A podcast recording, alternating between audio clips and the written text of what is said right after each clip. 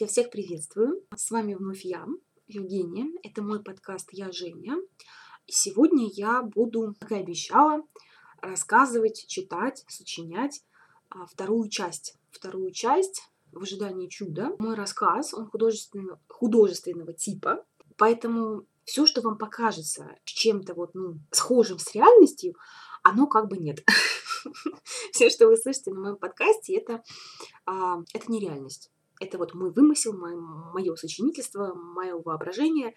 А, поэтому я прошу вас не сопоставлять с реальностью. То есть я никого а, никогда себе не позволю взять вот из реальной жизни человека и про него что-то рассказывать без его разрешения на то. Поэтому все персонажи и сама история, она выдумана.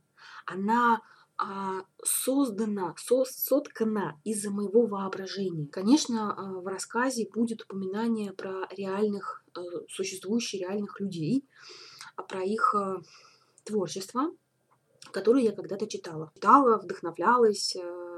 Я решила, что вот таким образом я скажу им спасибо за их труд, упомянув в своем рассказе. Я также прошу вас простить меня за какие-то там щелчки, шум, помехи. Я стараюсь его удалять при монтаже, но не всегда получается, поэтому извините. Еще хочу напомнить про донат, что если вы хотите как-то сказать мне спасибо или просто поддержать проект, то я буду вам очень благодарна. В описании в моей группе ВКонтакте я Женя. С касту к этой записи тоже будут даны реквизиты. Что ж, поехали. В городе силы и вечной суеты, в городе, в котором живут миллионы и миллионы мечтают о жизни, читая, что существуют и выживают, и завидуют сотням. Встречались пять господинов, решивших объединить свои знания, связи и навыки, и жизненный опыт, и, сварить, и сотворить бизнес, который, как спрут, охватит умы и остатки души в среднем горожанине. И не только вечно бодрствующим, дорогом городе мечты и бытового рая, а забросить свои щупальцы вечно завидующие души, обитавшие в славных, но необустроенных местечках такой огромной и непобедимой страны. И у них все получилось. Небо украшал полумесяц, и кто-то взывал к единому великодушному Богу. Аль-Фатиха услаждала слух истинного верующего. Его сердце молило о жизни, о правде, о мире, о богатстве, любви, наставления на его личный земной. Пусть услышит меня Всевышний, молитву мою. Пусть подскажет мне, как действовать в каждом дне. А в другом месте, в другом доме, верующая женщина говорила с Богом. Женщина, чью голову покрыла зима, а лицо изрезала изрезали года и невзгоды, украшали живые девичьи глаза. На коленях стояла она, крестилась, смотрела на иконы Богородицы, со слезами молилась Святой Деве о прощении за грехи, дурные мысли, просила Бога о своем сыне. Пусть ее сын будет под защитой Бога Отца, Сына и Святого Духа. И пусть Святая Богоматерь поймет ее по-женски и поможет дорогому сыну, что заблудился и отбился от света. Пока одни мечтают и строят не жизнеспособные режимы, кто-то думает о личной власти и собственном благополучии. И такие люди есть во все времена. Все меняется, а вот они всегда остаются неизменны. Прежде всего, самим себе. Он не желал мечтать, витать в облаках. Он хотел все сейчас и здесь, в этой жизни. Он решил, что рассказывать и продавать свои знания сложно. Нет смысла метать бисер. А вот зарабатывать на сказке, вечной вере, что приплывет щука, рыбка, джин, джин появится из лампы. Для любого человека земного шара это включает внимание, желание побольше узнать, разгадать секрет богатства, успеха. Почему бы не попробовать одеть все в яркую, пеструю одежду для повседневности и запустить в народ, подумал делец. У него уже есть сеть магазинов и ателье, есть сауны и сопутствующий к отдыху для тела и души. Все, что только может пожелать клиент, который платит, который за свою прихоть, комплексы, капризы готов платить. Ведь именно это и есть клиент – и клиент всегда будет прав, пока он оплачивает свое право быть правым. У него даже есть автосалон и с налоговой, у него все на мази. Он сладко спит. Его главный бухгалтер никогда, никогда не подводит его. Однако чутье заставляет мозг работать, гонит как пса, что взял след. Он понимает, что нужно открывать, делать, отмывать. И еще думал первый господин, нежесть в дорогом и удобном кресле, смотря на огонь в его камине, который делали самые талантливые и умные мастера, и умелые мастера по английским чертежам. Пламя, пробуждающее в нем желание быть, жить и сравнивать себя с огнем, который сжигает все на своем пути, править, идти дальше и захватывать новые рубежи. Именно в такой миг и час, в такой обстановке зародилась идея на миллионы. Прошло какое-то время, и эта ночь дала свои плоды. В одну ночь и в один день совершились разные дела. Незнакомые люди дополняли друг друга как две пары сапог, как плюс-минус. Бедные сами отдавали деньги богатым, богатые уходили из земной жизни долгими и незаметными для окружающих шагами. Туда, где никто из ныне живущих на земле не был. Прошло какое-то время. Когда заходило солнце и не успела появиться луна, пожали руки пять господ и подписали договора. Где-то, где раскинется тьма для тысяч и обернется крупными поступлениями на счета пяти предприимчивых, умных, властных и хитрых мужчин, которые имели дерзновение, подкрепленное хорошими связями и деньгами. Ведь деньги рождают связи, а связи укрепляют деньги. Когда ты играешь с огнем и считаешь себя владыкой, хозяином огня, ты будешь наказан. И самое малое Огонь обожжет тебя. Время неумолимо бежит. Люди ничего не замечают, а время неумолимо проходит. Прошло много лет. И вот мы видим женщину, молодую женщину. Тамара. Тамара молодая, симпатичная женщина, которая 10 месяцев назад вышла замуж. Она как бы счастлива. У нее самый лучший муж, достаток, понимающие мудрые родители, которые сделали им с мужем шикарный подарок – двухкомнатную квартиру в очень престижном районе. И только одно обстоятельство не позволяет Тамаре назвать себя счастливой по-настоящему.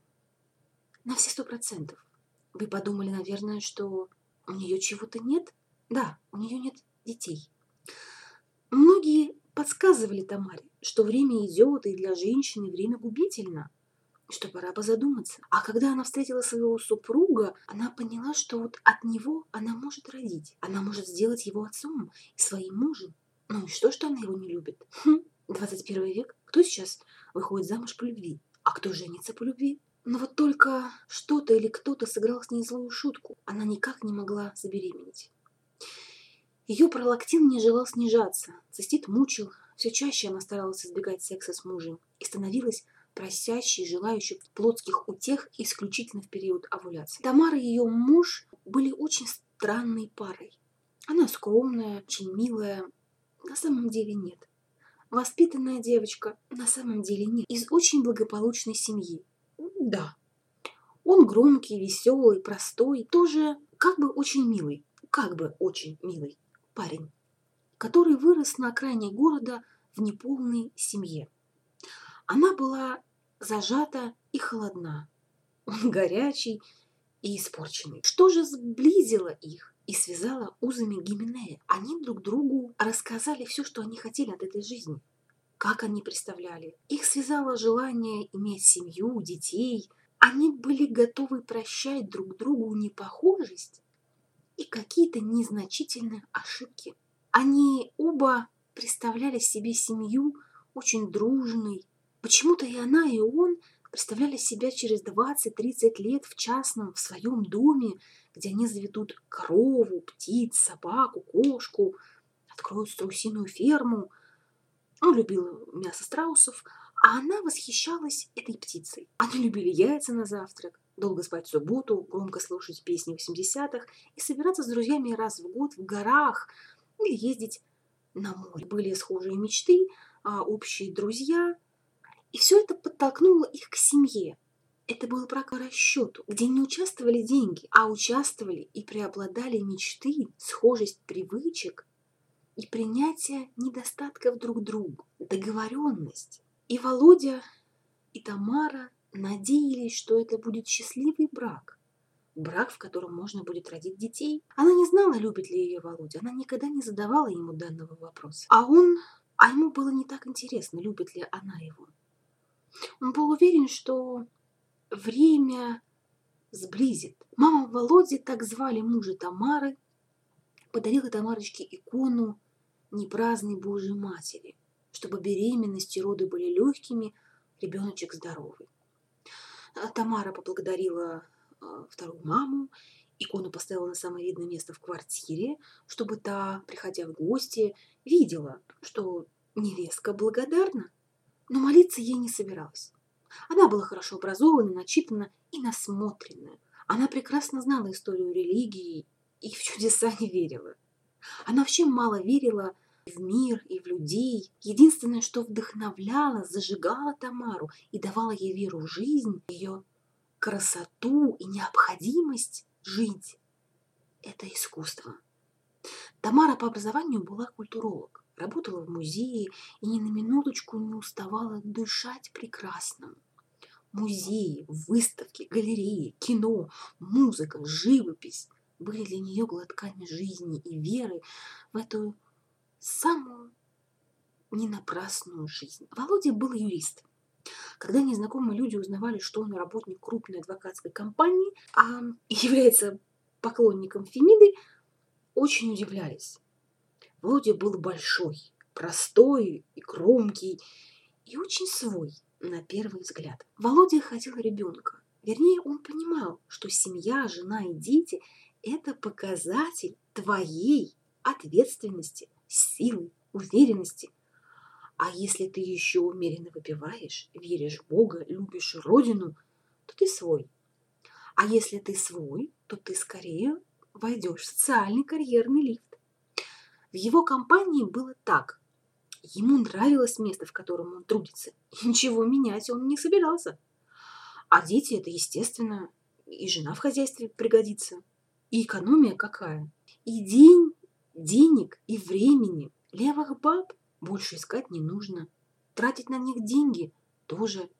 Переживать из- из-за похода к лицам с низкой социальной ответственностью, которые безответственно могут наградить себя дорогим букетом от Венеры, тоже больше не нужно, рассуждал Владимир. Когда понял, что Тамара – отличная партия для семьи и карьеры. Ах, как заблуждался Владимир! И в этом он убедится уже на первом году семейной жизни.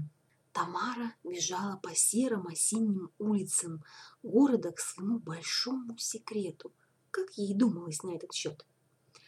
Она бежала к господину, он был всем для нее. Если бы этот красивый, дорогой и такой недостижимый чужой мужчина сказал ей прыгнуть со скалы, она бы это сделала. Если бы он приказал ей сменить место жительства, внешность, она бы это сделала. Если бы он позвал ее замуж, пусть второй, третьей, седьмой женой, она была бы самой счастливой женщиной на земле. Она не знала, кто это. Она знала, что он благодетель, друг музея, который материально помогает музею. И не только материально. Он решает любые проблемы. Он приходил всегда, когда музею, искусству, ей и директору музея кто-то угрожал, были какие-то бедствия, пожары, наводнения, что-то еще. Он всегда был и всегда решал все проблемы. И он стал для нее тем самым рыцарем на белом коне. Конечно же, она напрягла всех друзей и знакомых, которые могли и в конечном счете помогли Тамаре узнать информацию про мужчину мечты. Она знала преимущества все его ООО и адрес официальной прописки. Но, к сожалению, она ничего не смогла узнать о нем как о человеке. И это открывало перед ней дверь в страну воображения. Она сама стала наделять его качествами, чертами, характеристиками. Она лепила его в своей голове в надеждах, что ее интуиция сильная, и он именно такой. Между ними ничего никогда не было. Но она мечтала, и ее взгляд, тело выдавало влечение и желание. Директор музея и сам господин под номером один знали и использовали это. Выходной день или после закрытия, когда надо было что-то принять, подписать, надо было упоминать про господина номер один. Или ему лично набрать Тамаре. И она соглашалась сделать это. И вот и сейчас ее пригласили в субботу, в ее выходной день. А она летела на крыльях радости – только увидеть его такого высокого, красивого, обаятельного, доброго, великодушного, блистательного, сбивающего с ног своей красотой и сексуальностью. Мужчину ее мечты. Как легко очаровать образом человека, когда ты не знаком с человеком. Людям свойственно приписывать объектам своей влюбленности черты и качества, в которых их нет, в которых нет ничего, что они сами себе напридумывали, нафантазировали, если бы только Тамара знала, кто такой господин под номером один и на что он способен. Она бы бежала от него как можно дальше. Каждый город в любой стране мира имеет центр и имеет границы, и окраины города. И наш город мечты и возможностей имеет свой райончик на отшибе, который находится на границе уже с другим городом, но принадлежит ему. До центра очень далеко, до блеска и шика запредельно далеко. И все это компенсируется буйством зелени, сообществом людей, которые из соседей превратились в друзей и активных собственников и объединили их традиции, вносить большие столы и стулья и угощаться и угощать друг друга и праздновать все праздники вместе, и сбрасываться на салют, и запускать его с Егоркиной горки.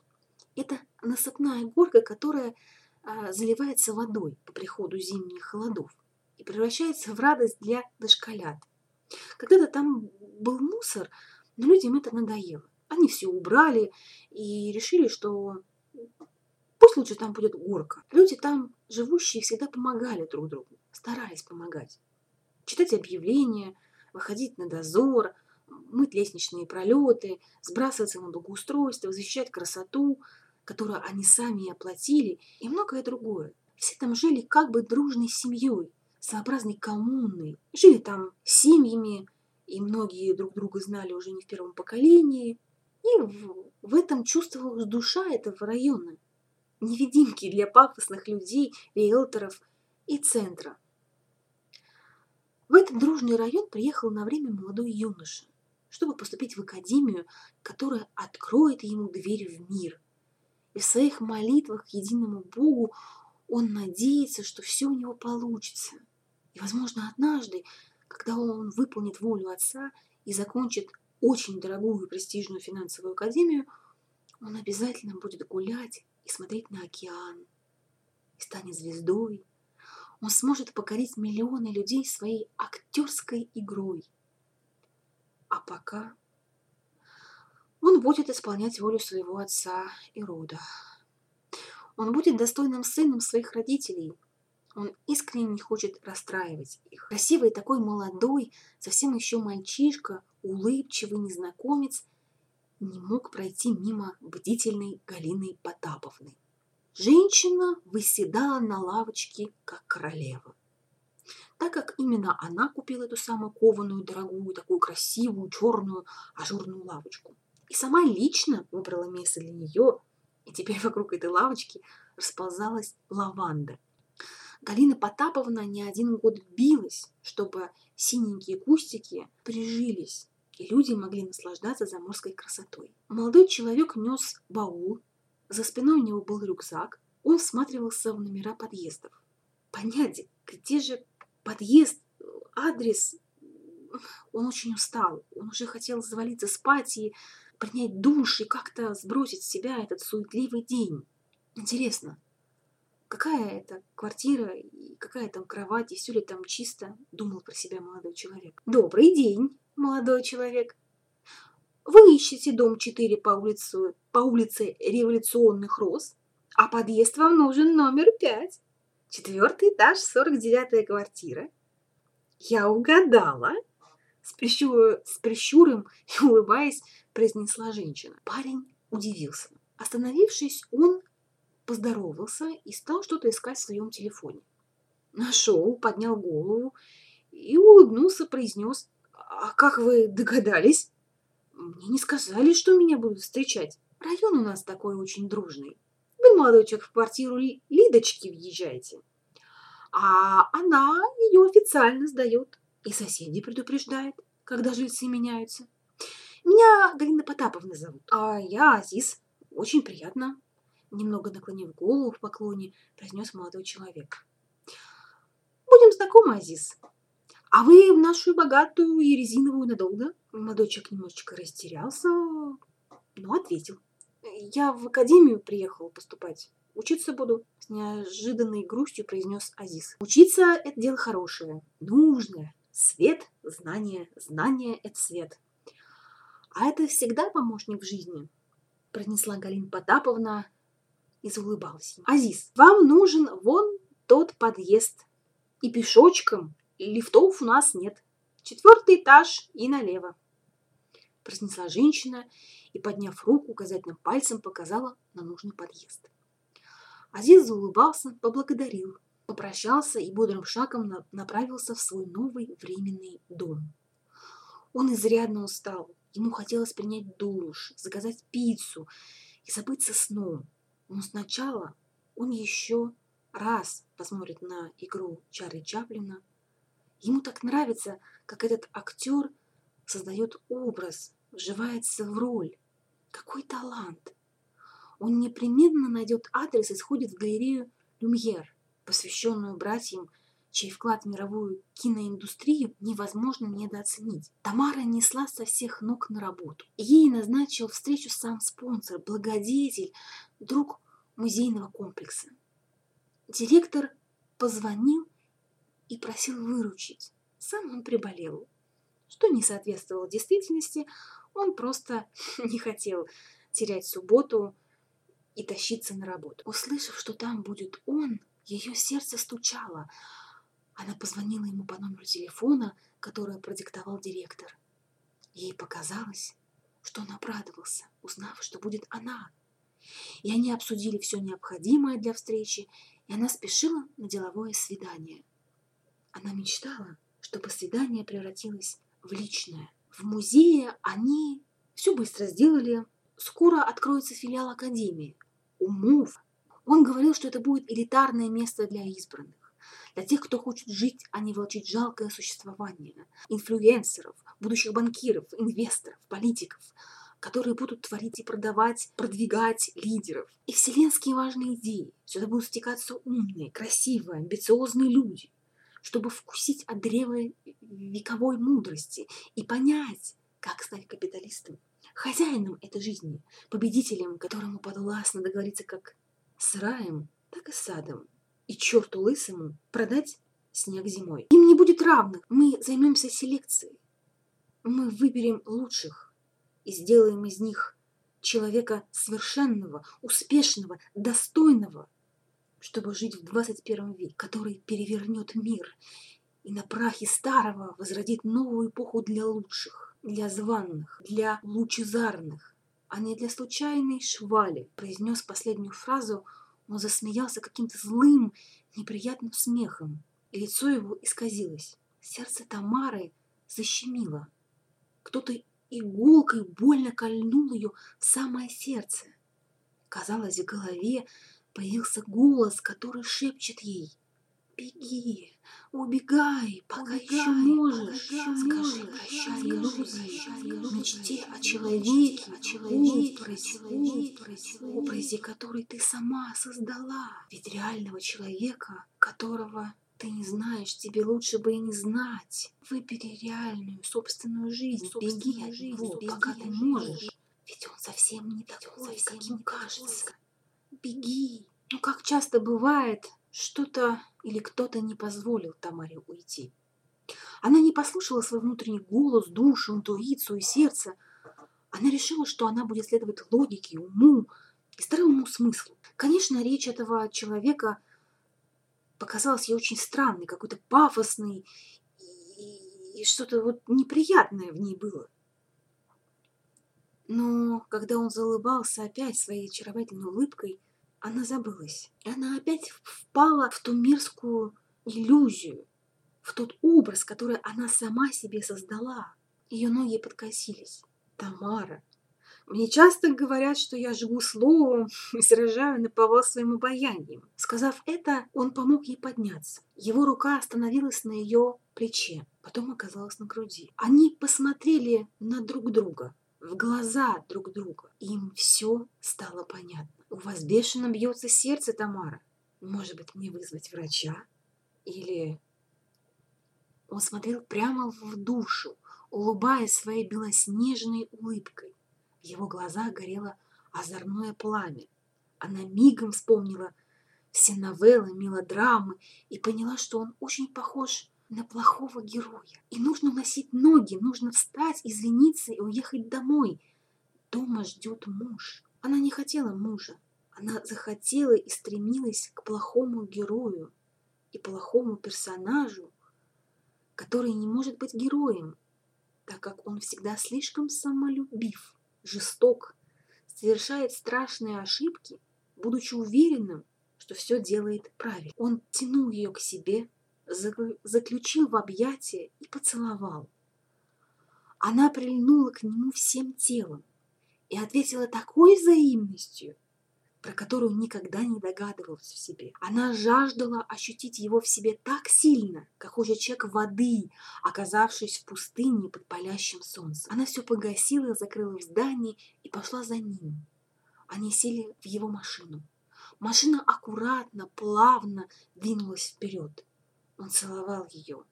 Она отвечала взаимностью, еле сдерживалась, думая про себя. Как здорово, что у него есть водитель и скорее бы оказаться в кровати с ним. Владимир, супруг Тамары, разглядывал каталог с детскими товарами. Он где-то читал, а, что для осуществления планов, мечт а, нужно представлять, как это уже появилось в твоей жизни. Ну, хочешь ты, например, яблоко.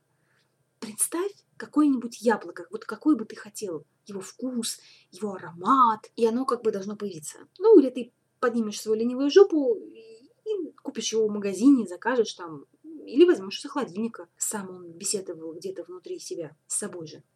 Он всматривался в детскую розовую кроватку, разглядывал ее и поймал себя на мысли, что хочет малютку-дочку. Раньше он никогда не думал на тему пола ребенка. Сейчас понял, что хочет Яночку. Это имя всегда ему очень нравилось. Что-то в нем было скандинавское – Почему-то все Яны казались ему очень красивыми, сексуальными и манкими женщинами.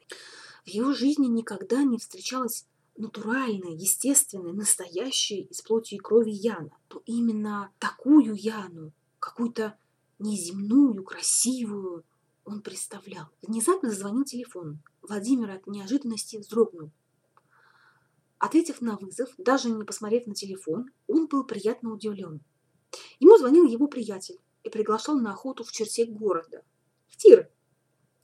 Володя любил снять напряжение, постреляв по тарелочкам, не только по тарелочкам. Конечно же, он согласился. А по дождливому городу осенью куда-то спешит Елена. Она долго отходила от коктейля «Привет из 90-х». Прошло два дня, и она наконец-то чувствовала себя человеком. Ой, хорошо, что отпуск подумала она. Сегодня ее ждут магазины, парк и зверята, птицы. Нужно покормить белок, пополнить кормушки для синиц и изучение тем. Встреча с Аленкой и послание, которое та оставила у нее дома, произвело на Елену неизгладимое впечатление. Она хочет, она может и непременно разберется во всех этих курсах, вебинарах и тренингах, марафонах, и пообщается еще раз с мамой Алены. Она верит ей. Она хочет верить ей. будто искренне переживает за дочь. И честно сказать про деньги, которые Аленка спускает на все эти сомнительные мероприятия.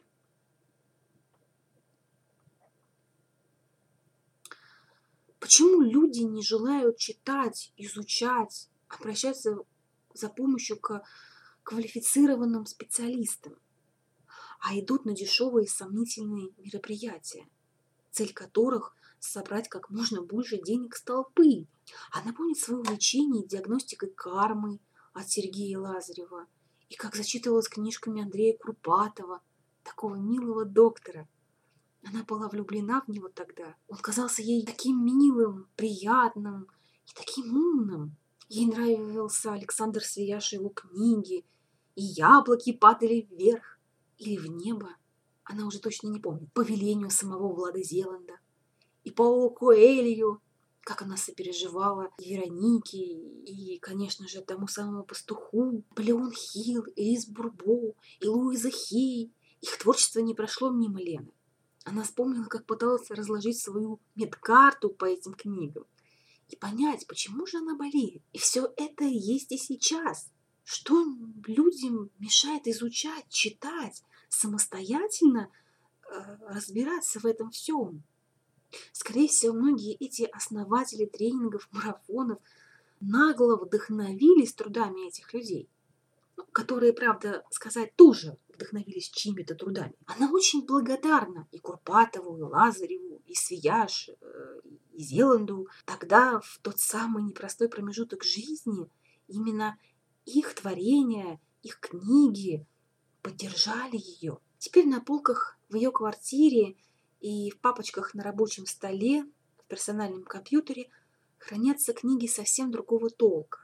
Кристофер Эрик Хитченс, Джерри Коэн, Косинцева Дарья Игоревна, Анжела Марсенс, Юстен Гордер, Эрик Акселсунд, Ася Казанцева и многое другое. Теперь о ней можно было судить по этим книгам. А возможно ли оценить человека по тому, какие книги он предпочитает читать? Книги, психологи, коучи, марафоны – все это свидетельствует против нас, громко крича, что мы одиноки, мы сбили с персонального пути забыли, кто мы и зачем. Прогресс, знания, свобода несет нам удобство, экономию и времени, и в то же время отнимает и время, и силы оценить и насладиться и прогрессом, и знаниями, и свободой. Елена автоматически шла по знакомой дороге и думала о переменах в ней. Старалась обращать внимание на людей, осень и улыбаться – дарить улыбку миру и давать сигналу мозгу, что она очень хочет жить и пребывать в хорошем настроении. Оказавшись дома и накормив себя, она окунулась в глобальную паутину. Она хотела найти документы, регламенты, что-то, что позволит ей понять, кто эти люди, где они платят налоги, где живут, где учились, кто за ними стоит. Она помнит, как в 90-е ее соседка продала квартиру, и уехала в Сибирь, поверив секте, которая тоже обещала научить успеху, блаженству, радости и ближе узнать и себя, и Бога. Вход в секту был бесплатным. На первых порах нового члена окружали лаской, любовью, пониманием, принятием. Для него делалось очень много. И аккуратно доносилось, что может быть еще лучше – что он может получить еще больше и поддержки, и благ. Потом человеку очень-очень-очень аккуратно показывалось, что он тоже что-то может сделать для братства. Потом работа, бесплатно, конечно же, в пользу братства. Помощь посильная, как его попросит секта и ее члены. А теперь уже семья для человека. Потом деньги, а потом все, что есть у него из материального имущества. И самое печальное, подобных историях люди защищают тех, кто обманывает их. Они делают это из-за страха, стыда. Признаться, что попали в ловушку. Ведь признать себе, прежде всего надо признаться себе, что тебя обманули, что, к сожалению, ты поверил и куда-то вляпался. И вляпался ты в самое неприятное. И, казалось бы, нужно это понять, принять и всеми своими силами – откреститься от этого, уйти. Другие свои достижения, свой успех приписывают именно секте. И это ужасно, потому что вытащить такого человека из секты уже становится нереально. Ведь он считает, что без секты, братства, идеологии он ничто и никто. А сектанты именно этого и добиваются. Ведь это же идеально, когда марионетка все делает самостоятельно, и тебе всего лишь надо контролировать. И ты можешь не сомневаться. Все, что заработает, все, что человек поимеет, он принесет в секту. Люди верят в гуру, верят в учителей и слышать ничего не хотят, что стали донорами и марионеткой. А кто-то до физической боли не хочет остаться без группы, без поддержки, без инструкций, смысла. Да, пусть все будет чужое, но это лучше, чем самому отвечать за все. Терпеть падения, вставать, начинать все заново. Зачем? Ведь здесь сейчас есть люди, которые готовы все делать для тебя и за тебя. Ты и так не свободен, ты и так всю свою жизнь с кем-то на кого-то работаешь. Даже если ты думаешь, что ты властитель, с черта два, ты зависим. Сектанты используют все методы. Они, они готовы на все, чтобы заполучить лакомый кусочек. Лена тогда не могла помочь соседке, она была маленькой. Но Лена не могла, не могла отпустить туда Аленку. Она не может позволить, чтобы ее загробастали. Ведь Аленка... Это же та самая Аленка. Лена не могла допустить, чтобы Аленка стала жертвой. Она помнит, как они делали секретики, как играли в казаков-разбойников, прыгали в резиночку. Ей всегда удавалось прыгать в бантики, а Аленке почему-то нет. Радовались первым куклам Барби, игрушкам из киндера-сюрпризов, как менялись одежду игрушками, когда Вали списывают друг другу, и были настоящими подругами. Алена стерла предательские слезы. Она вспомнила, как они подкармливали котят, как рассказывали про первую влюбленность друг другу. Она помнит, как обсуждали «Титаник» и плакали, как друг другу, не сговаривавшись, подарили футболки с изображением Леонардо Ди Каприо. Аленкина мама сочинила про них стишок. Две девчонки в коротеньких юбчонках, две подружки-хохотушки и болтушки друг другу помогут, друг друга спасут, вместе пойдут, счастье обретут. Она должна спасти ее от секты, от мошенников, от тех, кто может воспользоваться ей. Это самая первая и самая лучшая подруга. И она родом из детства, из того самого времени, которое больше никогда не вернуть. Она не может позволить, чтобы ей сделали больно, чтобы ее использовали. Думая, изучая и искав информацию, что-то выписывая, Елена не могла и подумать, что ее дорогая подруга детства писала про себя. Она давным-давно совершенно другой человек. В момент, когда ее сердце коснулось что-то человеческое, она написала эту записку. Там была игра слов и истина, которую Елена истолковала неправильно. И за это она очень скоро поплатится. Аленка шла навстречу с господином, который не имел номер потому что он был самый хитрый, самый умный. И он всегда знал, что самое выгодное место – это за кругом. Ничто и никто никогда не пометит его номером. Он выше, он лучше. Она радовалась. Она наконец-то попадет к нему на прием. Наконец-то думала она про себя. Я так долго ждала этот момент чтобы меня заметили. И, наконец-то, я подойду к большим проектам с большой прибылью. Ура! Алена была прекрасна. Она вызвала стилиста. Она долго готовила образ, речь, свое поведение. Она репетировала перед зеркалом. Она хотела доказать, что они не ошиблись в ней. Что она не один год служит им, работает на них. Да, она получает уже хорошие деньги. Это сначала она работала за каких-то жалких 30-40 тысяч.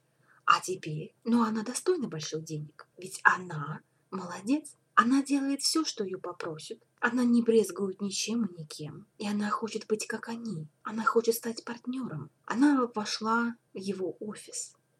Он прекрасен. Он действительно очень ухоженный, красив. Все в его образе говорит о стопроцентной власти. Человек, который точно не любит чтобы ему перечили. Это чувствуется. Его руку, очень мощную, с длинными пальцами, украшает единственный перстень с очень странным камнем. Это первое, что бросается Алене в глаза. «Присаживайтесь». Она сделала так, как он захотел. Она присела, куда он ей указал. «Здравствуйте, Алена. Рад вас видеть». «Спасибо. Э, здравствуйте. И я очень рада. Я очень рада. Я так долго ждала, чтобы оказаться здесь. Он смотрел на нее в упор и хитро, очень хитро улыбался ей.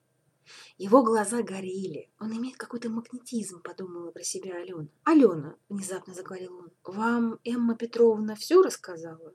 «Я думаю, что все. И вас ничего не смущает?» «Нет, вы точно готовы?» «Да».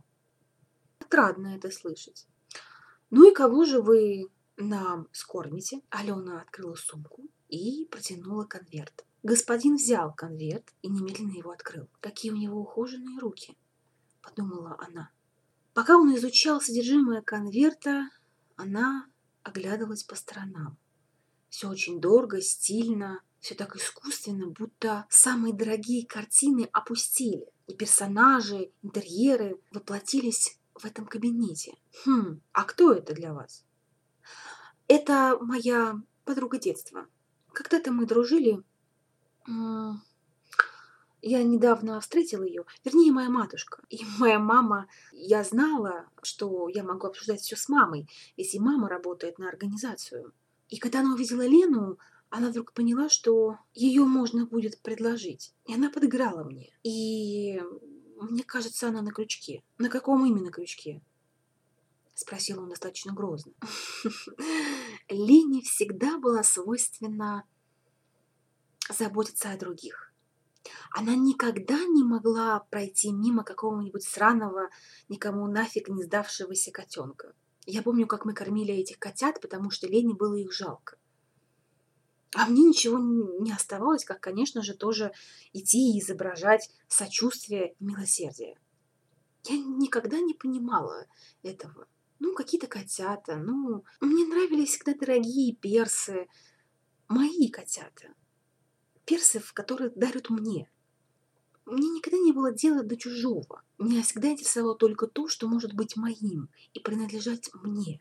А другой человек. Она та самая. Вот я бы сказала, что это те люди, которые действительно верят и стараются жить по каким-то сказкам, библейским сюжетам. Она всегда была очень ответственная, она всегда была очень исполнительная. Но, черт побери, она была такая принципиальная, и это меня в ней так бесило, всегда бесило. Она никогда не видела подвоха. Стоит только стать ее ближайшим кругом, и она открывается, она доверяет. И я уверена, что она и сейчас такая – она придет спасать меня, ведь я покажу ей, что я попала в чьи-то руки. Вернее, я намекну ей, и она не сможет пройти мимо. Она придет а, и на наши тренинги, и купит наши марафоны, и постепенно я смогу убедить ее, что это не так страшно. Вы хотите ввести ее в курс дела? Да. Если она станет одной из нас, нам очень повезет мы станем ее ближним кругом. И поверьте мне, мы не найдем более верного и более достойного человека, чем Лена. Нет. Я знаю такой тип людей. С ними очень сложно. Да, действительно, у них есть качества, которые сейчас стоят очень дорого. Но с ними всегда надо быть аккуратными. В них просыпается совесть. Они начинают пятиться назад, они хотят покаяться. Да, да, но ведь никто не запрещает нам сделать так, чтобы у нее не было обратного выхода. Пусть она зайдет, но мы закроем все двери, окна, все щели. Она больше никогда не выйдет. Каким образом? Каким образом? Хм. У Леночки была одна слабость. Расскажите мне, Алена, кокетливо предложил он ей. Лена любила красивых мужчин. Ну, конечно, когда она была девочкой, она любила красивых мальчиков. А в юности ей нравились очень красивые мужчины, такие как вы. Ну, допустим. Вы предлагаете мне ее соблазнить? Нет. Хотя, если она вам нравится? Нет, не настолько. Они оба засмеялись, и Алена продолжила. У нас есть Петр. Петр напомнит ей, когда только она его увидит, Сергея. Это первая и самая чистая, самая сильная любовь. Елена потеряет голову, я уверена. И? И наш Петенька под моим чутким руководством завладеет ей. Он постепенно станет ее вторым голосом, и мы будем управлять ей через Петю. И постепенно мы организуем несколько неудобных моментов. Моментов, за которые ей будет очень стыдно, и моментов, которые превратятся в цепи для нее. И она навсегда будет наша, и мы навсегда получим бесплатную силу, преданность и служение для организации. Но с преданностью я не уверен. Скорее всего, мы получим человека, который будет нас люто ненавидеть. И сделаем, превратим этого человека в врага организации. И именно таких людей надо бояться. Они ненавидят еще больше, когда вдруг однажды все начинают понимать. А я не хочу, чтобы труд моих долгих лет был уничтожен. Что она сделает? Сказала Алена с насмешкой. Она же никто. Ну, конечно, она там в меру образована, она имеет деньги, я была у нее дома, у нее есть ну да, у нее есть достаток, у нее есть очень старинные дорогие иконы от ее прабаб, пра, пра, прабабушки какой-то там серебри, серебро, золото. Ее мать была страшная жадина. И, конечно, от матушки у нее осталось много. Вспоминала Алена, когда обходила и смотрела, чем можно будет поживиться в квартире Елены когда та спала под приветом из 90-х. Мне кажется сомнителен ваш план, Алена. Этого нельзя допустить, подумала Алена. Я уверяю вас, со всей ответственностью и уверенностью в голосе, стала говорить Алена. Я уверяю вас, Лена будет достойным членом организации. У нее есть все данные. Единственное, что нам надо сделать, это разыграть карту очень грамотно.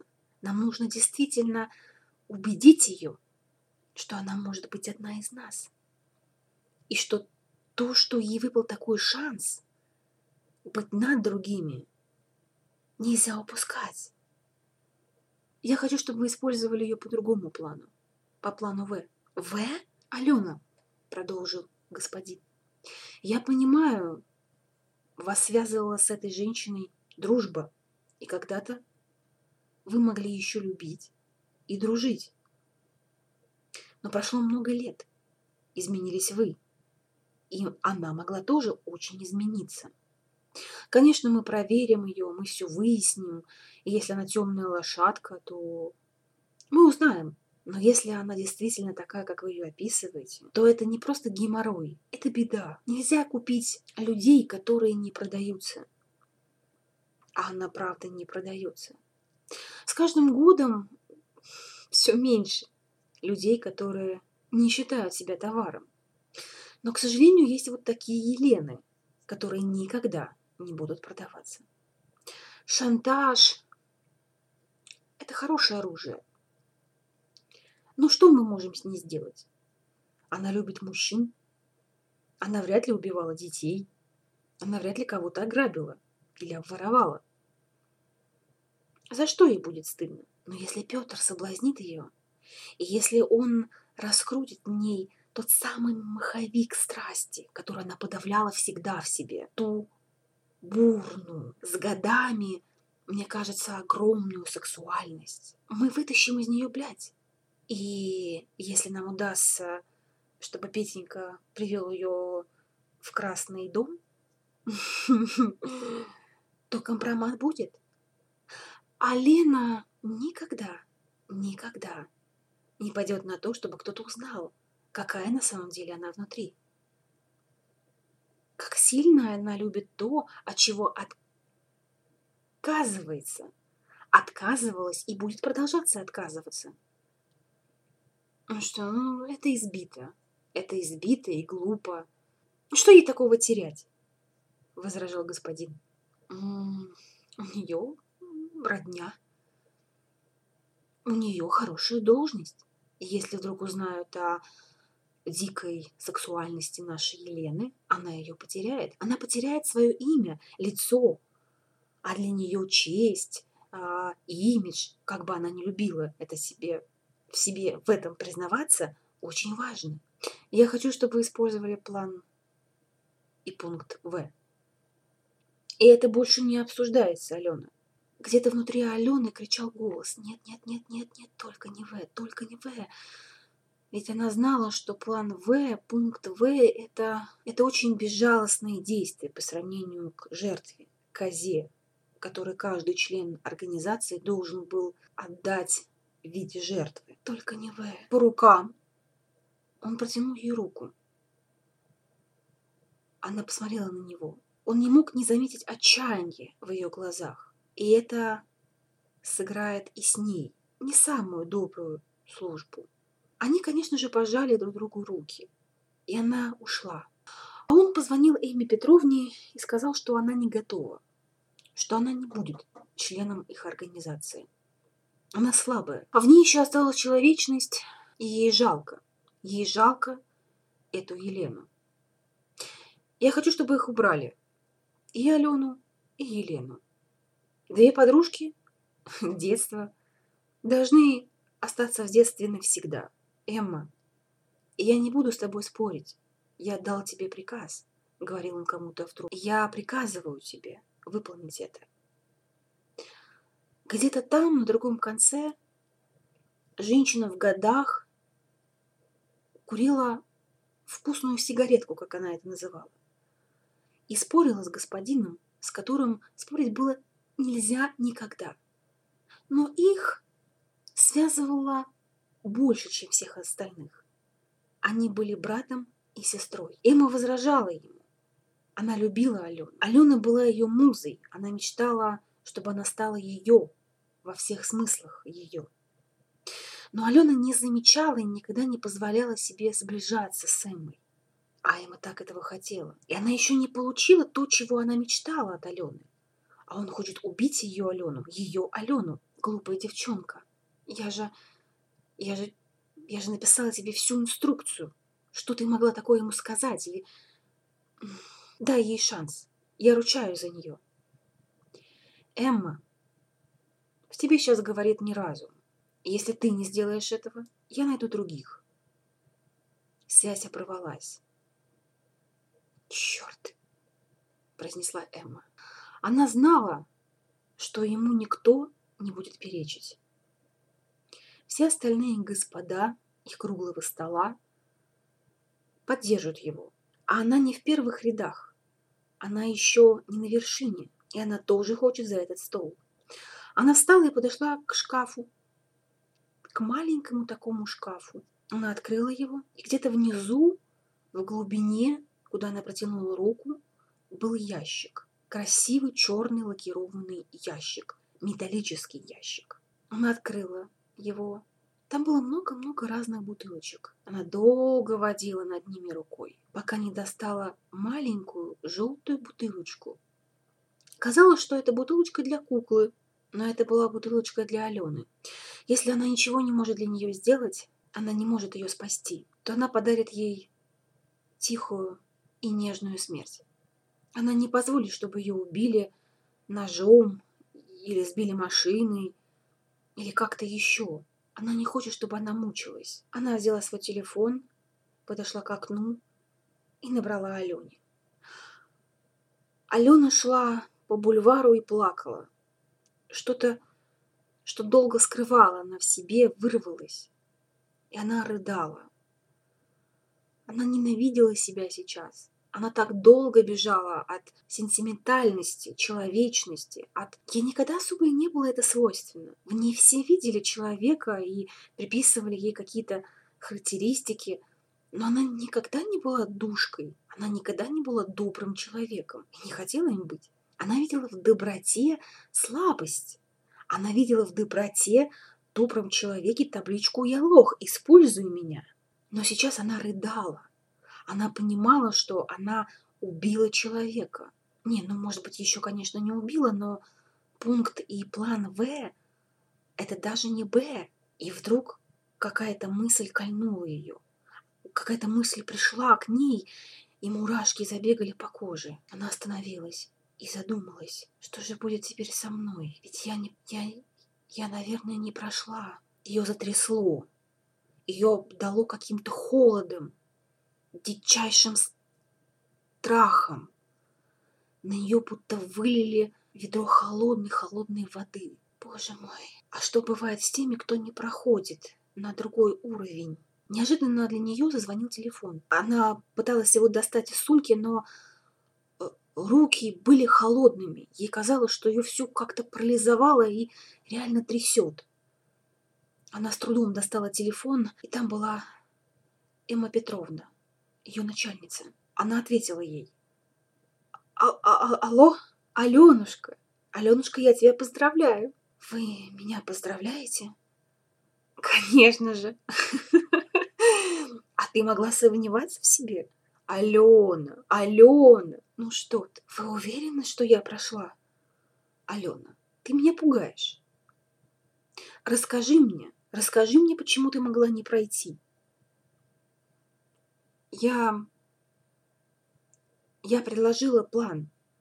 Я предложила на А, но я не смогла убедить, и план пункт В.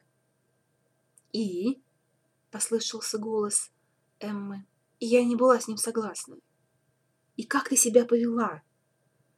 С каким-то волнением и упреком заговорила с ней Эмма Петровна. Мне кажется, я растерялась. Мне кажется, я... Мне кажется, я была готова заплакать. Только не это, подумала Эмма. Вот, что подписала ей приговор. Алена, ты так много сделала для нас. Ты была мне верной помощницей. Я всегда могу и буду полагаться на тебя. И организация, все мы ценим это. Поэтому ты не можешь оставаться и дальше моей помощницей. И ты должна пойти дальше, моя девочка. Я так ценю тебя. И мне будет отрадно, что ты перешагнешь на ступенечку выше. Но я же проявила слабость. Но ведь ты же понимаешь, что ты ее отработаешь, эту слабость. Да? Да, да, воспряла духом Алена. Я сделаю все, что нужно, все, что от меня будет нужно, я выполню. Я и не сомневалась. И он не сомневается в тебе. Сомнений нет, Алена, ты достойна. Ты одна из нас. Спасибо, не благодари. Алена, мне нужно, чтобы ты приехала ко мне. Я должна вести тебя в курс дела и мы должны подписать один договор. Ну, вернее, там будет много договоров, инструкций. Ну, административная работа. Ты сегодня сможешь подъехать ко мне? Конечно, я прямо сейчас могу подъехать к вам. Адрес помнишь? Да, да, помню. Ну и отличненько.